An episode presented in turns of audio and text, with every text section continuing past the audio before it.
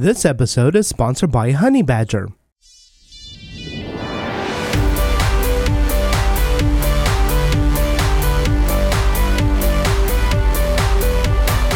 In this episode, we're going to look at setting up a development environment with Ubuntu. And in the past, I have created an episode on developing with Windows using WSL2. So in this episode, we're going to look at getting our Ruby on Rails environment set up on a fresh install of Ubuntu 22.04. And I do prefer the .04 releases which come out in April that are the long-term support. I find them to be more stable even if all the packages are not up to date with the latest versions.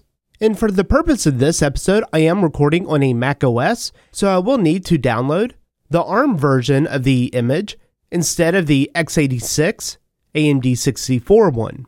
So just make sure, whatever your computer is, that you're downloading the appropriate image. And so the first thing that we'll do is go into the terminal. And inside the terminal, I'll run sudo apt update, I'll enter my password, and then I'll run sudo apt upgrade, and this is just to get all the latest packages. We'll then need to install a few packages with sudo apt install. I'll add a dash y so we won't be prompted, and I am going to use RVM just because that is my preferred Ruby version manager, but we do have some prerequisites that we need to install first. We'll first install the new PG2, we'll also install curl and git. It'll go through and install these packages, and then we can start moving forward with doing the gpg2 dash dash receive dash keys. And I'll paste these in here because they are a bit long. We can then run the curl command to install RVM. And once that's done, we can run the source forward slash home forward slash, and I'm just going to do this with interpolating in the who am I, just so in the documentation notes, you could just copy and paste this in. In my case, the who am I is going to return cobalt. We then do the dot .rvm forward slash scripts forward slash rvm. We can then do an rvm list known, and this will list out all of the known Ruby versions that we can install. But before I do that, I do want to update some of my dot files. So I can do an echo with a gem colon dash dash no document, and this will get injected into our home directory forward slash gemrc. And this will allow us to install gems without installing the documentation. The documentation not only takes up space, but it also takes time to install the gems. And since there are some flags that I like to use on every new Rails application, I'm going to echo those as well. So I like to do a dash dash JavaScript and then the ES build, and we'll send this to our home folder and then the .rails rc. We could do something similar. Instead of the JavaScript ES build, maybe we want to do the CSS bootstrap or Tailwind or something else. And then we can install our Ruby version. So we'll do a rvm install 3.1.2, which is the latest version as of this recording. And one thing I like about RVM is that it's going to install some of the additional packages that are required for RVM and the Ruby to work properly. I remember installing System Rubies back in the day, and this was always one of the biggest hiccups, which kind of led me to use RVM in the first place. It was just so much more simple to use, and I've been using it for the past many years without any issues. It is going to take a little while to compile the Ruby version, on my particular case, because there was no binary Rubies available, so it is having to install it from source. But if you are on an AMD or Intel processor, then this step could go a lot faster. And once that's done, one thing I like to do is to always run the gem update dash dash system just to make sure I have the latest version of the Ruby gems. We can then run the gem install Rails to get Rails installed. And that shouldn't take too long, but before I create a new Rails application, one thing that we'll need to do is to install Node and Yarn simply because I do have my .railsrc file, but default using ES build. So I'm going to copy and paste this command that will download the node setup script. We can then run sudo and then sh node source setup. And before you run any script from the internet, it's always a good idea to look at it before you blindly execute it.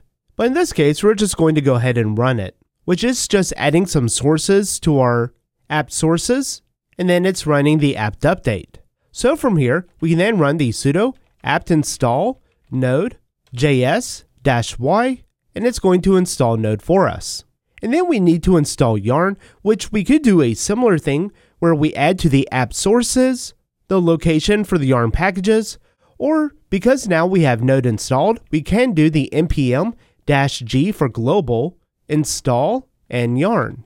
We do get a permission error, which means that we will have to run this as sudo. And once we do that, we now have yarn installed. And so now I'm going to go into my documents folder and we can then create a new Rails application. Because I have the Rails RC file, it is going to install esbuild and bootstrap automatically for this new application. But after a few moments, it should be done. We then go into our example application and we can run the bin dev to start up our Rails application. We see that it starts up successfully. We can then visit our local host, port 3000, and we have our Rails application up and running. And my preferred editor is Visual Studio Code, so if we go to code.visualstudio.com, we can download the Debian package, or if you are on a different chipset, this is going to download the x86 version. We can come over to the other versions, and then we can download the 64-bit, or in my case, the ARM64. And again, that's simply because I am on an M1 machine using Parallels to virtualize Ubuntu for the purpose of this episode. So typically, if you are on an Intel or AMD machine, you will just do the normal download. This will download. I'm going to quit my Rails application. I'll go to my home folder, to the downloads folder. We can list out our packages. We then see our package there. We can then run sudo dpkg dash i for install, and then we can type in the Visual Studio Code library. We then go to our show applications. We can type code to find it, and I'm going to pin it over to my side. We can then launch it, and it runs. If we close it out, I'm going to go back to my home folder, to the documents, to my example application. I can then just type code dot for this current directory, and it'll launch Visual Studio Code in this directory. And so when I'm setting up a new environment, one of the things that I try to do is to keep things as simple as possible. I don't have many dot .file configurations, and I don't do too much customizing with my operating system. I try to keep things as vanilla as possible simply for the fact that if I ever need to reinstall my system, or if I get a new computer, I don't want to spend all day or several days getting everything set up exactly the way I like it. If you're in a situation where you do like having a lot of customizations, then I would recommend having some kind of dot file that'll load in a lot of your personalizations. One thing I really like about Visual Studio Code is that I can turn on the settings sync, which will allow me to synchronize to a GitHub private gist, all of the different settings, keyboard shortcuts, snippets, extensions, and the UI state. So that way, if I just sign in with a GitHub account, then it's going to automatically download all of the extensions and the settings that I've had on my previous computer. And so if I'm working on a fresh Rails 7 application, then this would probably be the normal steps that I would take. However, as an application ages, or if I'm having to work on older applications that are using older Ruby versions, then it could be a pain to get my environment tweaked to be proficiently productive on that particular application. In that case, I really like using Docker. And with Docker, that's going to allow me to have a consistent development environment or experience for that particular application. And overall, it is my preferred way. And if you are using Ubuntu, one really nice thing about using Docker is that the overhead on performance is going to be very minimal because we're not going to have to run a virtual machine in the background like you have to do on Windows or on Mac OS, because the underlying kernel that we're going to be using on the Docker containers is the Linux kernel, and because our main operating system is using that, we won't have the performance overhead of that virtualization layer. So we can run a sudo apt install, and we are going to install this by adding a source to our apt sources so that we get the latest version. But before we do that, we need to install the apt transport HTTPS. We need to make sure that we have the CA certificates and the software properties dash common. And we'll install those.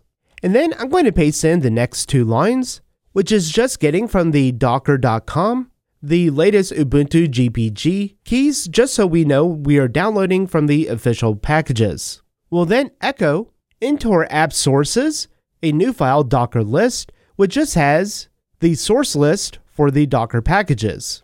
We then run the apt update with the sudo command. We'll see that we are now pulling from the docker.com for those packages. We then run the sudo apt install docker-ce, and then we'll continue. This will download Docker and get it all set up for us.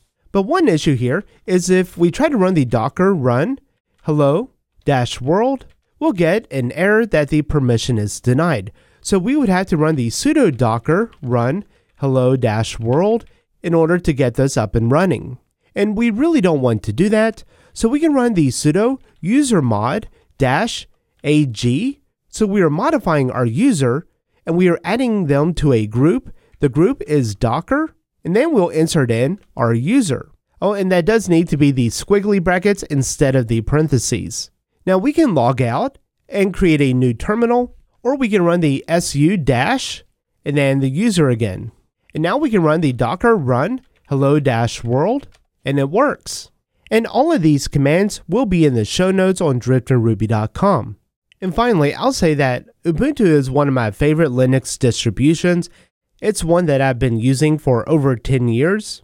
And on the desktop side and the server side, it's been my go to solution. Well, that's all for this episode. Thanks for watching.